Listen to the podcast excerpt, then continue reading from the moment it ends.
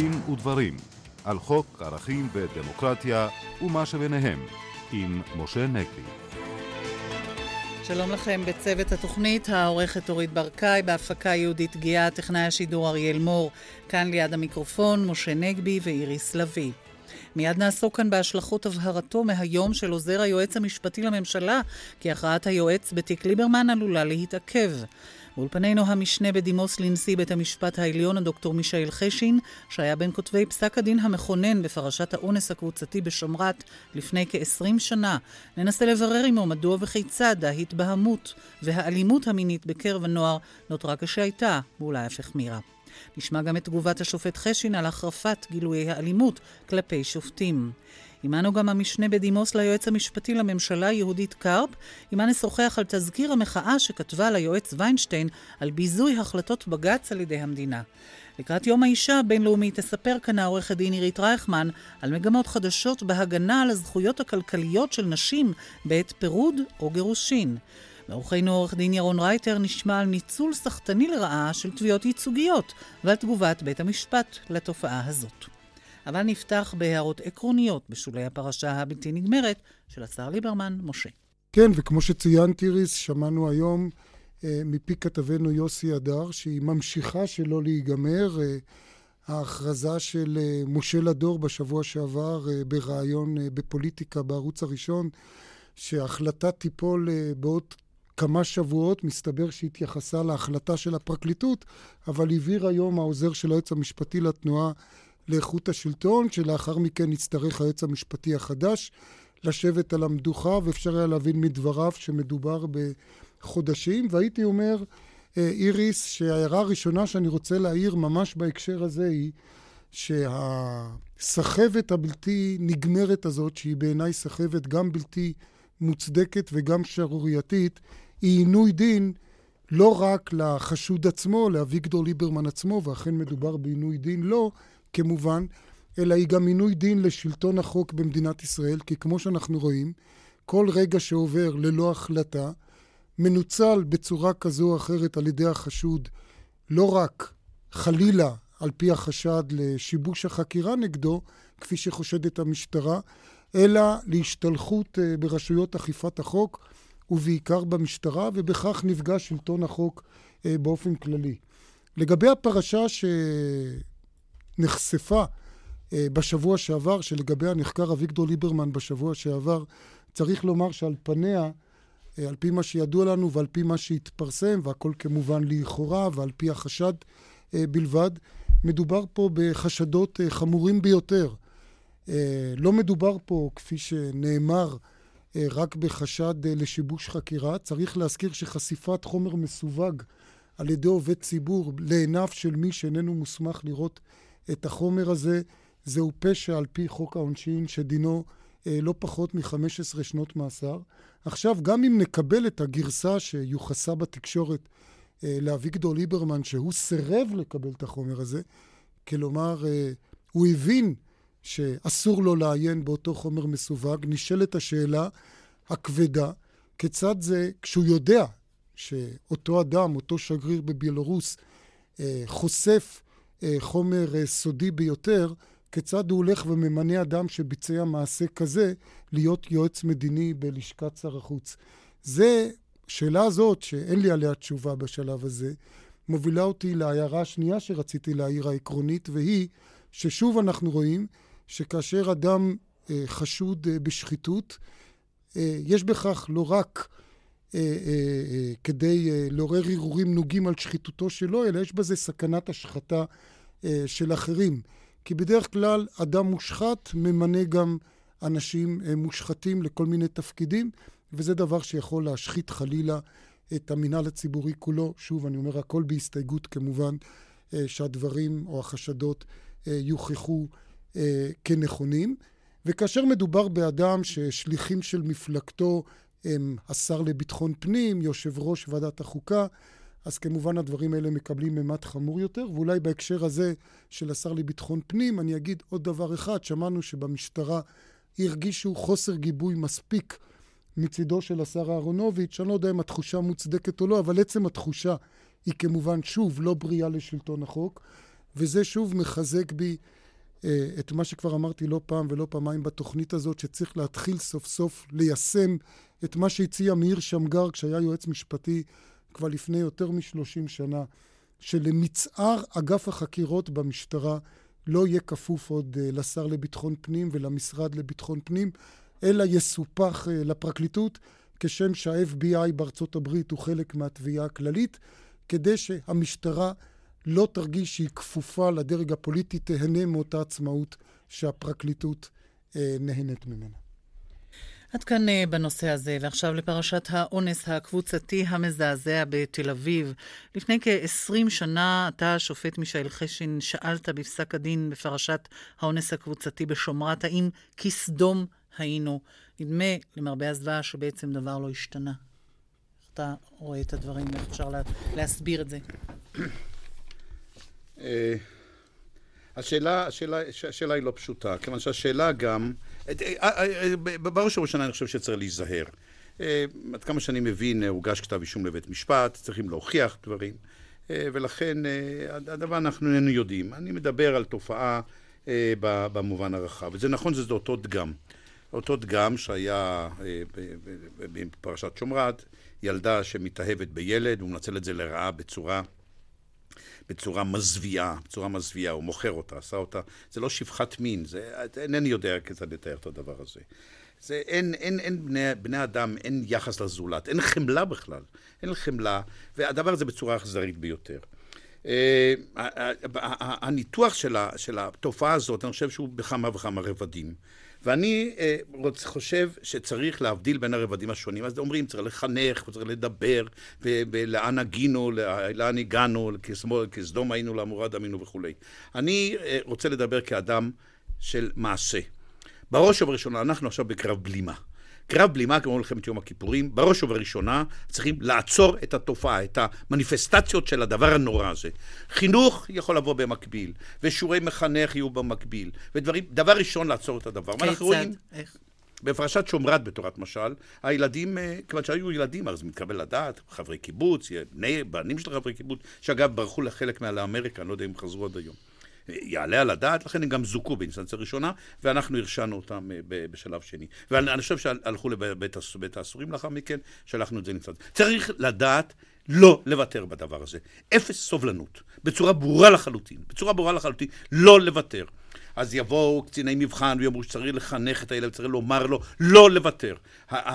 צריך מסר שיצא מקצה הארץ ועד קצה. אתה מדבר על הענישה? על הענישה, אם יורשו כמובן.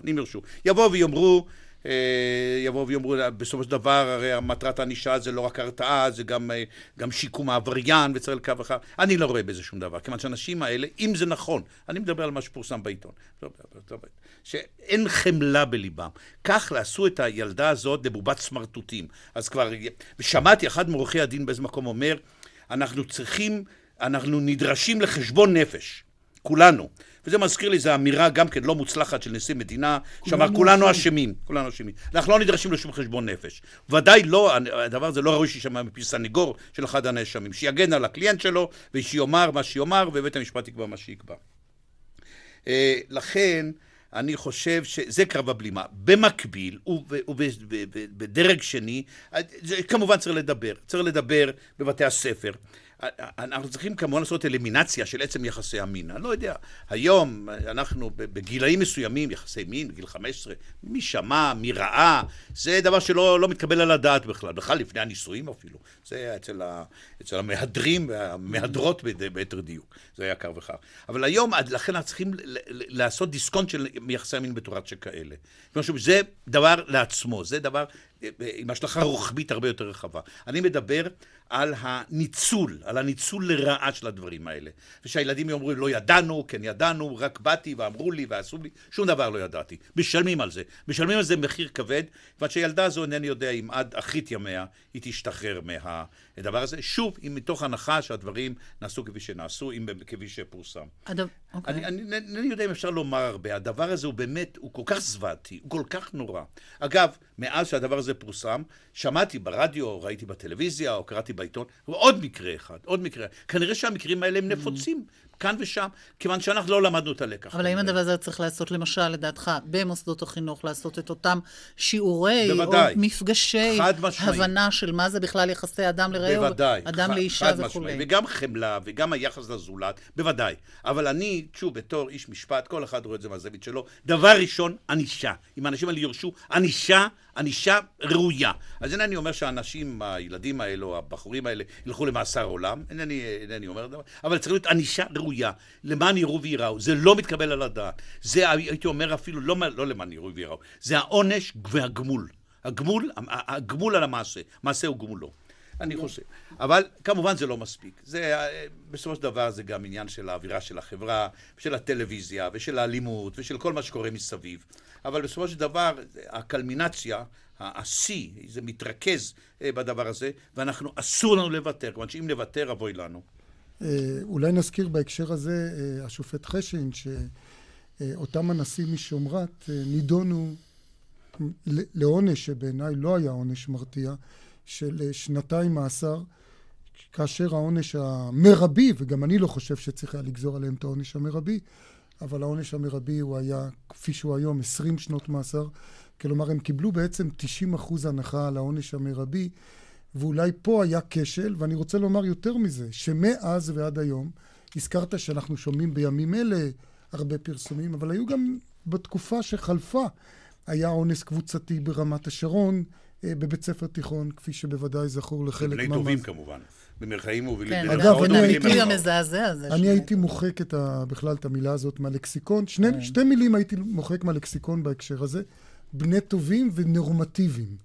שזה 2 שיקולים להקל בעונש. כי כבר מזמן אנחנו יודעים שהאנשים הם לא הבריונים האפלים שמגיחים מהסמטאות, אלא בהרבה מקרים זה...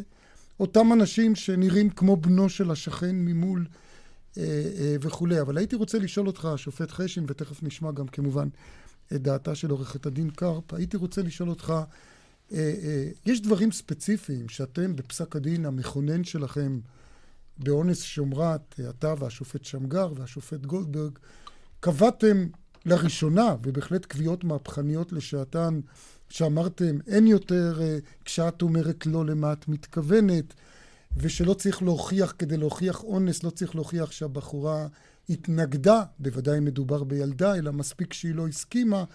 והנה אנחנו רואים שוב, לאחר 20 שנה, באים אותם סניגורים, ומוסרים מפי הנערים, מה רוצים? זה היה בהסכמה, הילדה לא התנגדה, וכולי, כלומר, מסתבר שגם המסרים הספציפיים האלה לא...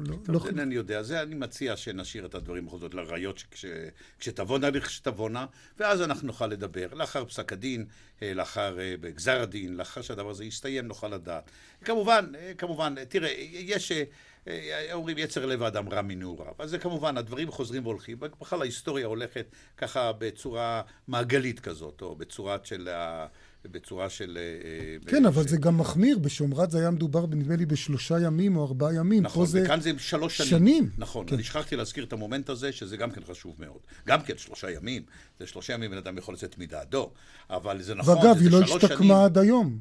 בוודאי שלא השתקם, היא לא תשתקם לעולם ועד, היא לא יכולה להשתקם, איך היא יכולה להשתקם? עורכת הדין יהודית קרפ, את עסקת בהיותך משנה ליועץ המשפטי לממשלה בלא מעט, גם באלימות מינית בכלל וגם באלימות כלפי קטינים וקטינות בפרט. איך את רואה? מה שרציתי להוסיף לגבי הדיון הזה, שאני מסכימה עם מה שנאמר פה לגבי הצורך להחמיר בענישה, אבל אני חושבת שאנחנו צריכים באמת, כמו שאמר דוקטור חשין, לדבר בשני מישורים. אני קצת קשה לי עם המתקפה של העשייה בהחמרה בעונש. כלומר, אני חושבת שבאמת צריך להחמיר בעונשים במקרים האלה, אבל אני גם חושבת שאנחנו צריכים לשאול את עצמנו, מה נעשה במסגרת בית הסוהר לשיקום? ואני מבינה שעכשיו בהקשרים של השיח התקשורתי, שיקום זה מילה גסה. אבל אני חושבת שבכל זאת, במהלך שהותם של הנערים בבית סוהר, יש לעשות כדי למנוע הישנות המעשים האלה. אנחנו צריכים לשאול את עצמנו, מה הנערים האלה יקבלו בבית הסוהר, ואיך הם יצאו מבית הסוהר. ואם הם לא יקבלו תוכניות מניעה, חזקה עליהם, יש להניח שהם יחזרו על המעשים. אבל מעבר לזה, מה שחשוב לי לומר זה שהמאבק של החברה בתופעות אלימות ואלימות חמורות כאלה, מטבע הדברים מתבטא בדיבורים של קרב בלימה והחמרה בעונש. ואני חושבת שקרב הבלימה צריך להיות בתוכניות חובה, בבתי הספר, מגן הילדים, לחנך ילדים, לכבוד האדם, לחנך ילדים, כמו שנאמר פה, לחמלה, לתקשורת בין אישית ראויה, ואם אנחנו לא נכניס את זה, אני יודעת שיש כל מיני תוכניות בבתי הספר, אלא שהן תוכניות ספורדיות. אגב, בית הספר הזה סירב, למשל, לקבל תוכנית על אלימות מינית ועל פגיעה מינית. הוא סירב, אם זה היה חובה, אז הדבר הזה היה קורה. התוכניות האלה... תאמינו לי, אני בטוחה שהילדים האלה לא שמעו לא על שומרת ולא על אנשים, בדיוק. ולא על כשהיא אומרת לא, היא מתכוונת ללא.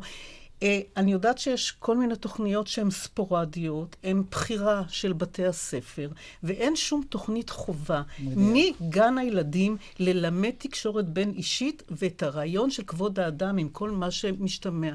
ואני חושבת שקרב הבלימה שלנו צריך להתחיל בדבר הזה, לא לטווח ארוך ולהגיד, אוקיי, עכשיו אנחנו מתמודדים עם העונשים החמורים, אשר לחינוך יהיה לחינוך, אלא אני חושבת שצריך להקצות תקציבים מיוחדים כדי להכניס מגיל הגן תוכניות חינוך לחינוך כן. לכבוד האדם. אגב, זה כן נעשה לגבי הילדים הקטנים, לגבי מבוגרים, אם אתם זוכרים בשנים האחרונות, שהילד יודע להגיד, זה לא נעים לי, אל תעשה לי, אל תיגע בי, אל תיתן לי, אבל לא בין ילד לחברו, לחברתו, ברמה השוויונית הגילאית.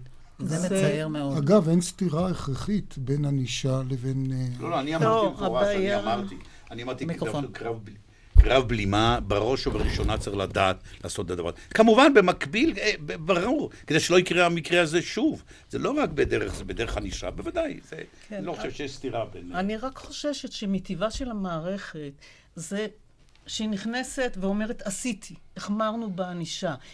לא חושבת במושגים של שעת חירום לעניין תוכניות חינוך במדינת ישראל. החשש שלי הוא הפוך. שגם לא יעשו חינוך וגם לא יענישו כמו שצריך, משום שאני אומר שוב, אני עושה מעקב, לא אומר שממש מעמיק, אבל עוקב, ובמקרים האלה של אונס על ידי, במרכאות, ואני אומר שוב, אני סולד מהביטויים האלה, בני טובים, צעירים נורמטיביים, אני מתקשה לזכור מקרים שבהם הענישו בחומרה. יש איזה מין נטייה לסלחנות. עורכת הדין נירית רייכמן? אני חושבת שבנושא הזה, כמו שאנחנו הכרזנו מלחמה בנושא תאונות הדרכים, כמשהו לאומי, אני חושבת שבנושא הזה גם צריך להכריז על משהו לאומי, בכל מה שקשור לאלימות מינית. כי לדעתי, כמו שאמרו כאן, זה נושא שהיום הופך להיות לגיטימי, ואין התייחסות קשה גם בצורת הענישה, ולכן אם כאן יהיה משהו לאומי שיצא, אני חושבת שיהיה לזה הרבה יותר הד חיובי. ואגב, מה המשקל של הבית עצמו? מדברים על בני טובים.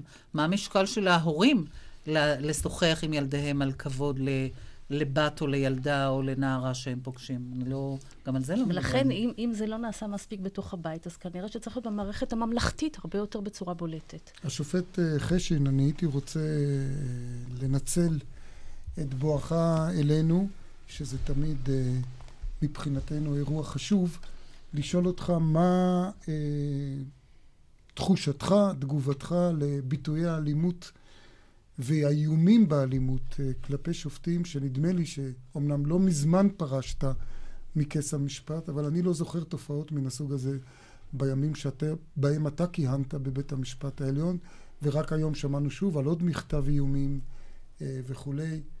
איך אתה רואה את ה... שוב, אני חושב שהאלימות נגד שופטים, בין בכתב, בין על פה, בלט אתה מעשה, נעשה רק עם הדיאזר שם, שרצחו אותו שוב, באיזו מקריות מזעזעת, כמעט ששמו היה באלף, ולא היה בצדיק, אולי היו תופסים מישהו אחר. אני חושב שזה ביטוי, זה אחת מהמניפסטציות של החברה, האלימות בחברה שלנו, והאלימות של החברה כולה. תראה לגבי רופאים בתורת משל. כאשר חולים, תוקפים רופאים, נעצו בו סכין במנתח אחד, שאינני יודע אם הוא חזר בסופו של דבר לעבודה או לא חזר. מוצלח. זה, האלימות הזאת היא אלימות שפוסה לרוחב החברה. השופטים, הדבר הזה בא לידי ביטוי במיוחד עכשיו. אבל אני רוצה לומר לך, יש לה... אז ראשית, אני חושב שוב, אני חוזר על קרב הבלימה שלי. דבר ראשון, האנשים האלה שתופסים אותם, ללכת לבית האסורים ולשנים ארוכות. חייבים, אי אפשר לוותר על הדבר הזה, אי אפשר לוותר, כיוון שהדברים האלה זה חברה יתלי, ודמעשה רע אחד גורר את זולתו, ואנחנו הולכים ומסלימים זה. אבל אני חושב בה בעת, שאני שואל את עצמי, למה קרה הדבר הזה? אבל בסופו של דבר, בית המשפט, מבחינת הפסיקה שלו, לא השתנה. לא השתנה מאז שהיה לפני 10 שנים. אז פסק דין כאן, פסק דין שם, התערבות יותר מעשה ממשלה, לבוא ולומר שאלה שמאיימים על שופטים, זה לא הדבר. זה אדם שבבית משפט למשפחה, זה האווירה הכללית. האווירה הכללית, איך היא נוצרת? היא נוצרת מלמעלה. זה דבר שמחלחל מלמעלה. כאשר שר אוצר במדינת ישראל, אומר על פסק דין של בית משפט עליון, שזה פסק דין שגובל בהפקרות כלכלית, אני חושב שהאמירה הזאת היא אמירה מופקרת. דבר שאסור היה לומר אותו. אנשים שומעים את זה. אנשים קולטים. אנשים חוזרים. אנשים חוזרים על הדבר. אנשים בזמן שמפצחים את הגרעינים, כבר שאומרים בערב שבת, חוזרים ואומרים, מה השופטים האלה בכלל? ואז השופטים, אנחנו רואים התבטאויות, שוב, התבטאויות פנימיות. ואם אתה עושה את זה בחברת סגורה, אתה יכול לומר כל דבר. אנחנו הרי אוהבים להשמיץ, אוהבים לבקר, ולבקר בצורה חריפה. אז מה הפלא בדבר הזה? ואני לא ראיתי את ראש הממשלה, אני לא ראיתי את הממשלה יוצאת בהחלטה חד משמעית. שראש הממשלה יצא, הייתי אומר, נשיא ארצות הברית, יש לו שיחה עם האומה, שיהיה לו שיחה עם האומה רק על הנושא הזה, לגבי שופטים, לגבי הרשות השופטת. אז הכל כזה מקולנות חלושה, לא קולנות גבורה ולא קולנות חלושה גם, זה קולנות, זה שום דבר. שום דבר לא שומעים בדבר הזה. ואני חושב שזה דבר שחייב לעשות. כותב עיתון הארץ היום, הוא כותב במאמר ראשי, די לביזוי בגץ. אני חושב ששר שמתבטא בצורה כזאת, הוא מבזה את עצמו, הוא לא מבזה את בגץ. כיוון שלתת המילה הקשה הייתה על לשונו, לא בבית משפט. נחזור עוד לביזוי בגץ עם עורכת הדין קרפ, וכמובן איתך השופט חשין לאחר הפרסומות. עדכון החדשות, מיד נשוב. בבקשה. אנחנו כאן בדין ודברים, רשת בית של כל ישראל. בשבוע שעבר חשפנו כאן לראשונה שהמשנה בדימוס ליועץ המשפטי לממשלה, יהודית קרפ, מחתה בתזכיר מפורט ליועץ המשפטי החדש על ביזוי סיטוני של פסקי דין על ידי המדינה. עורכת הדין קרפ, את איתנו, אנחנו שמחים לארח אותך באולפן. האם קיבלת תשובה מהיועץ על הכתיבה שלך? מהיועץ קיבלתי תשובה שהנושא בבדיקה ושהוא ישיב, וקיבלתי גם ממבקר המדינה תשובה שהנושא נבדק, יחד עם זה לא יכול להתחייב להניח על סדר היום את הנושא כבקרה מנימוקים שונים שמשמשים שיקול בעניין הזה. זה מספק אותך?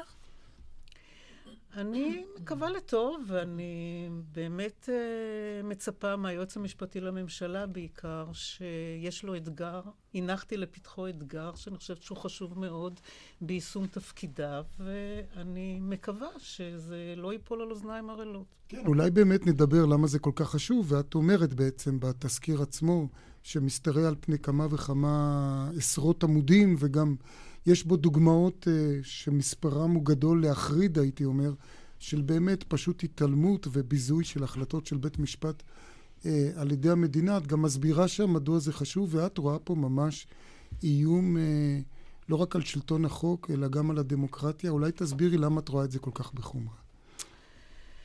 קודם כל אני רוצה להבהיר שאני ראיתי את עצמי שליחה לדבר בשם האוכלוסיות המוחלשות שבית המשפט פסק לטובתם ושלא מקיימים את זכויותיהם, עם השלכות מאוד מרחיקות לכת לגבי חייהם, ושפסקי הדין האלה הם למעשה מכל סדרות החיים, החל בנושא של חינוך ועבור לנושא של גדר הביטחון ונושאים של זכויות עובדים וכו'.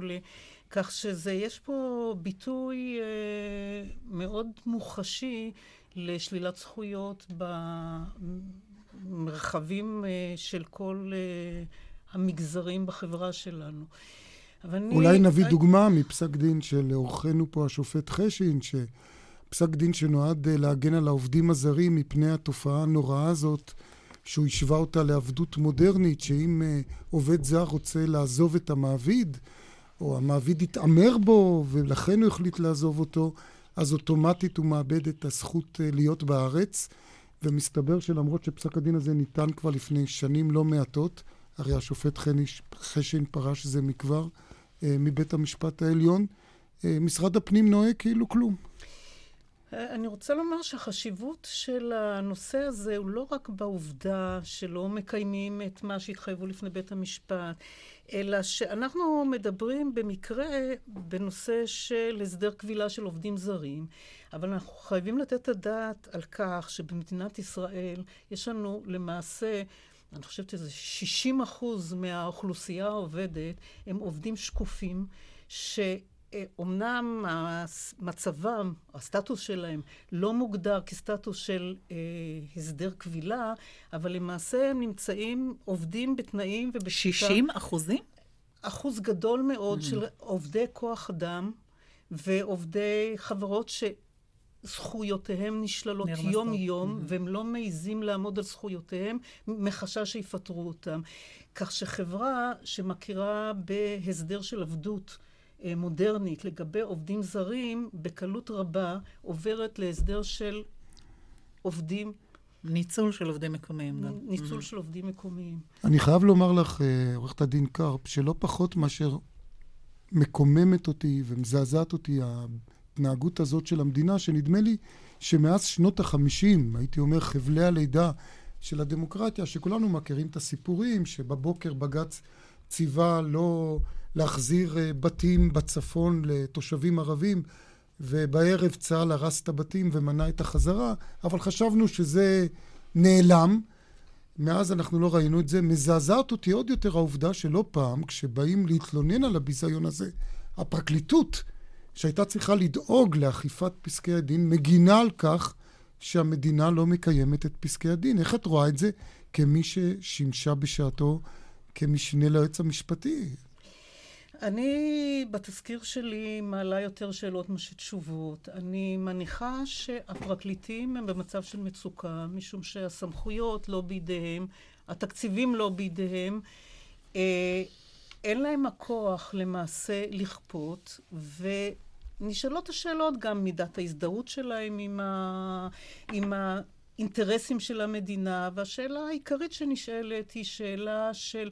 מה מחויבותם כעובדי ציבור לייצג אינטרסים מיידיים של המדינה, שאותם הם מייצגים בבג"צים, לעומת האינטרס הרחב יותר שלהם כעובדי ציבור, לייצג את הציבור.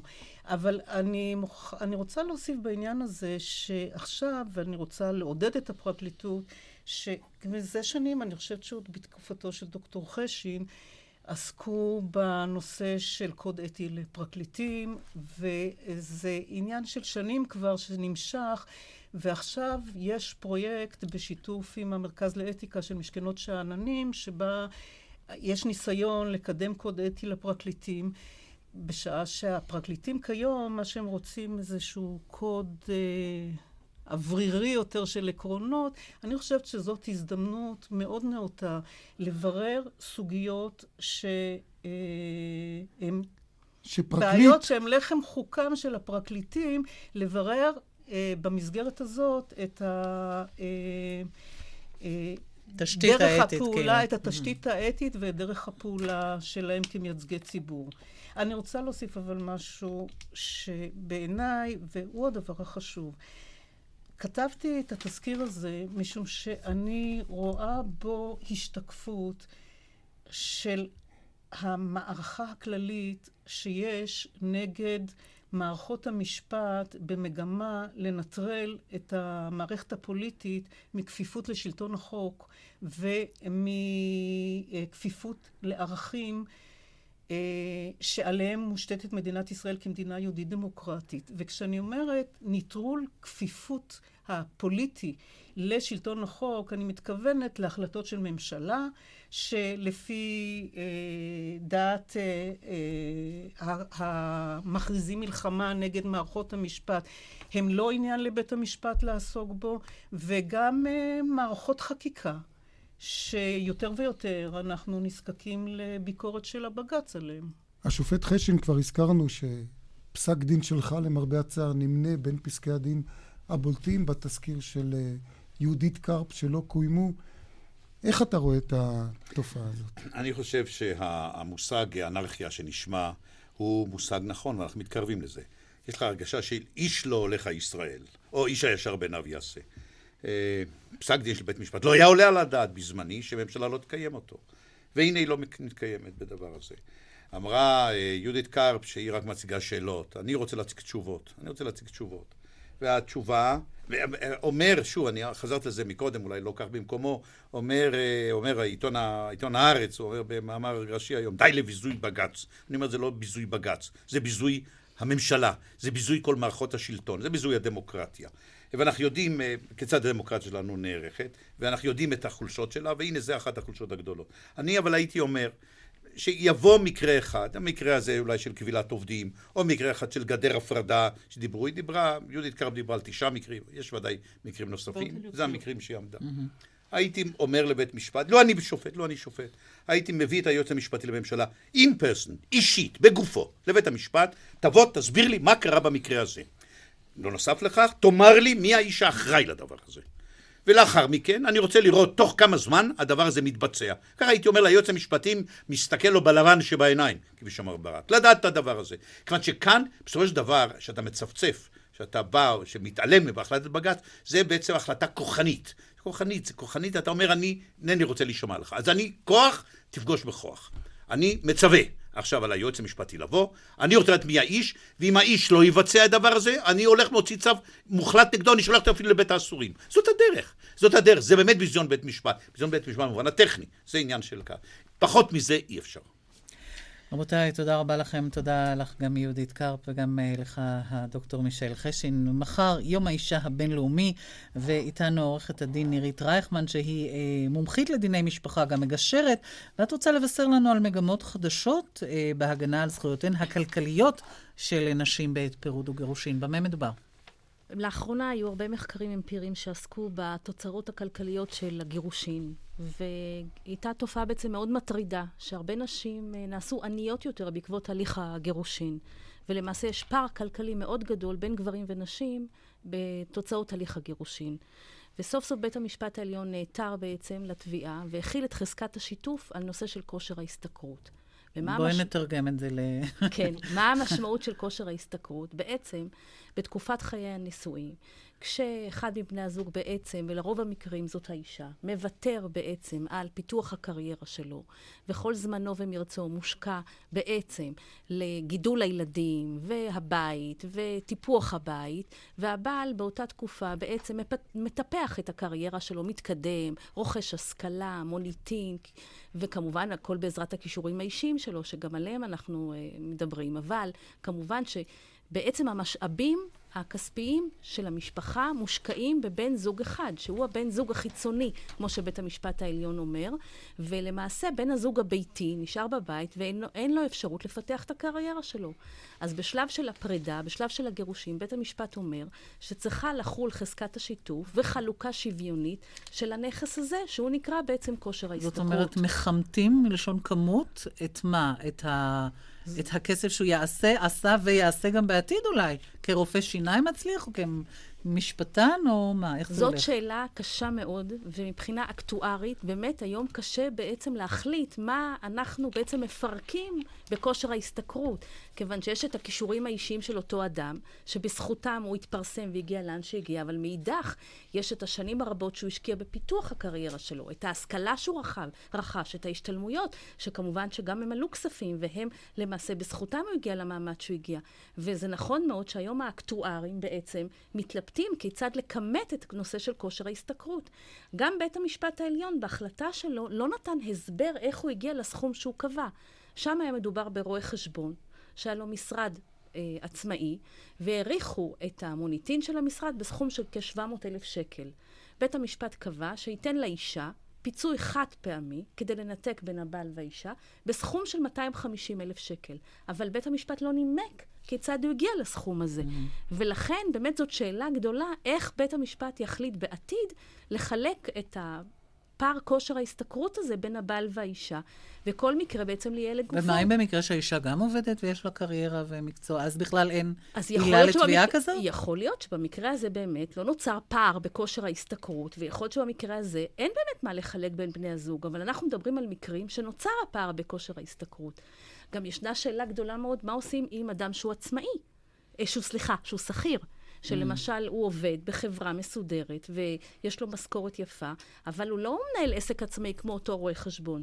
ולאחרונה גם ניתן... אבל הוא מתקדם בין השאר בגלל התמיכה שיש לו בבית מהאישה, אז גם פה היה צריך להיות איזשהו פיצוי לאישה. אז יש פסק דין שנידן על ידי שופט בית משפט למשפחה טפרברג, שקבע שבמקרה הזה האישה הפסיקה את הלימודים, כי לא הייתה לה אפשרות ללמוד, כיוון שהיא הייתה צריכה לטפל בילדים. זה מקרה מאוד נפוץ, אגב, שנשים... מבטרות על הלימודים, כן. כדי לאפשר את הקריירה נכון. לבעל. והוא כן. פיצה אותה בסכום מאוד ברור. הוא חייב את הבעל לשלם לעבור שכר לימוד של שנתיים, 2 שנות לימוד, ובמקביל באותה תקופה הוא חייב את הבעל לשלם לה כל חודש סכום כספי קבוע, כדי שהיא תוכל גם למחזיק את עצמה ולממן את עצמה בתקופה הזאת. אז זאת הבשורה שאנחנו מביאים כן, באיזשהו מקום זאת הבשורה, בצורה חשובה מאוד. אני רוצה להמליץ, כיוון שבעצם בית המשפט נמצא בתחילת הדרך בנושא הזה, ויש רב הנסתר על הגלוי, יכול להיות שבמקרים האלה עדיף שבני זוג שעולה הבעיה הזאת, דווקא לפנות להליך של גישור, שינסו בהסכמה לנסות להגיע לאיזושהי החלטה משותפת לגבי הסכום הפיצוי. תודה רבה לך, עורכת הדין נירית רייכמן. משה, יש כאן תגובה שהגיעה אלינו? כן, תגובה לדיון המעניין שקיימנו קודם על התזכיר של עורכת הדין קרפ. מאזינים התקשרו למפיקה שלנו יהודית גיאה, ואמרו לה שאולי חלק מההסבר לזלזול בהחלטות בית המשפט זה הסחבת. כלומר, השופטים עצמם מפגינים חוסר רצינות בסחבת שהם נוקטים בדיונים, ובכך גורמים לאובדן האמון בבתי המשפט. אני חושב שייך לאלימות נגד שופטים. זה חלק מהאלימות. כן, על כל פנים, את אומרת לי, עורכת הדין קרפ, שגם בבג"ץ לפעמים הדיונים נמשכים עד כדי כך שההחלטה היא כבר לא רלוונטית. ועכשיו, לפני סיום, תביעות ייצוגיות הן מכשיר רב ערך לצרכנים, אבל עורך דין ירון רייטר, אתה כאן מטריע שלעיתים הן גם מנוצלות לרעה, ובתי המשפט התחילו להגיב על כך, במה מדובר. כן, יש... סעיף 16 לחוק תובנות ייצוגיות קובע שאדם שרוצה להסתלק מתביעה ייצוגית צריך להגיש הודעה מסודרת לבית המשפט עם תצהיר שהוא לא קיבל טובת הנאה, ובסוף הסעיף יש חריג שבא ואומר שבמקרים מסוימים אפשר שההסתלקות תהיה עם טובת הנאה כלשהי. אולי רק נסביר למאזינים, הסתלקות זה ויתור על התביעה בעצם. נכון. המציאות לימדה שמרבית הודעות ההסתלקות שהוגשו על ידי תובעים ייצוגיים לובו דווקא בפסיקת שכר טרחה או הסכמה לשלם שכר טרחה מצד הנתבעים הייצוגיים. כלומר בעצם החברה שנתבעה שילמה כסף לעורך דין, ומתעורר פה איזה חשד עמום שאולי שילמו לעורך דין כדי שיוותר על התביעה. זה לא חשד עמום, זאת המציאות. המציאות הייתה שכאשר מגישים, היום אפשר להגיש תביעה ייצוגית בלי לשלם אגרה. כשמוגשת נגדך תביעה ייצוגית על סך 6 מיליארד שקלים, והתובע מוכן להסתלק מהתביעה תמורת סכום של 30, 40, 80, 100 אלף שקלים, 200 אלף שקלים, על אף שהתביעה היא חסרת סיכוי או שסיכוייה קלושים, קשה לראות את החברה שלא תסכים לשלם את הסכום הזה בהתחשב בסכום התביעה. מה שאתה מתאר פה, הייתי אומר, זה גובל כמעט בסחיטה. מאיימים על החברה באיזו תביעה אימתנית, ואתה חושד בקולגות שלך שהם עד כדי כך חסרי מצפון. אני לא יודע אם הייתי מרחיק לכת למחוזות פליליים של סחיטה, אבל המציאות היא שיש לא מעט הודעות הסתלקות שבהם תובע או מי שביקש לייצג את הציבור אומר שלאחר קריאת התשובה הוא הגיע למסקנה שהתביעה שלו סיכוייה נמוכים, והפלא ופלא, במקום שתצטרף לזה הודעת סליחה או מחילה... ואולי לשלם הוצאות לחברה. בדיוק. אז החברה משלמת לו. אז במצורף להודעה הזו, יש חלק מפתיע שבו הנתבע מוכן לשאת בהוצאות המשפטיות, ככה זה נקרא בדרך כלל, של התובע. זו כמובן תופעה שהיא מקורה בשימוש לרעה במכשיר הזה, שהשופט... זה בשל החוק החדש? חוק התובענות החדש? כן. כבוד השופט חשין הגדיר בלשונו הציורית הנאה, אם יורשה לי, את מכשיר התביעה הייצוגית, המשיל אותו לרימון יד שנצרתו או נשלפה. וואה, אין הרבה ספירה. כן. זה מכשיר שהוא אומנם מכשיר ראוי, אבל טומן בחובו סכנות לא מעטות, בגלל היכולת של כל אדם בעצם היום להגיש תביעה, עם סכומים רבים, אפסים רבים בצידה. אבל יש בצדק, אפשרות לצדק לקהל רחב, לא? אין ספק שהמכשיר הוא מכשיר ראוי, יחד עם זאת גם אין ספק שנעשה בו מדי פעם שימוש לרעה. אז איך בית המשפט מונע את זה? ואכן, בתי המשפט, במספר חודשים האחרונים, יש שינוי של המגמה, אם עד עכשיו בתי המשפט היו נוטים לאשר פסיקת שכר טרחה לתובע שהסתלק, אנחנו רואים היום אצל כבוד השופטים יהודה פארגו ודואר פלפל וגם רות רונן, אנחנו רואים מגמה שבקשות הסתלקות שבהם נאמר שהתובע עמד על כך שאין לו סיכויים, לא לאשר פסיקה של שכר טרחה לטובת התובע, בדיוק על מנת שלא לעודד הגשה של תובנות ייצוגיות חסרות בסיס. נסתפק בדברים האלה, תודה רבה לך ותודה לכל אורחינו. עד כאן דין הדברים להיום. תודה לשופט מישאל חשין, לאורחי הדין יהודית קרפ, נירית רייכמן וירון רייטר, עורכת התוכנית אורית ברקאי, המפיקה יהודית גיאה, הטכנאי אריאל מור, באולפן היינו משה נגבי ואיריס לוי. ניתן להזין לנו באתר רשת ב' באינטרנט, ואנחנו נשוב בשידור חי של דין ודברים ביום ראשון הבא אחרי חדשות 7, אחרינו מגזין המזרח התיכון עם יוני בן מנחם. ערב טוב ושלום.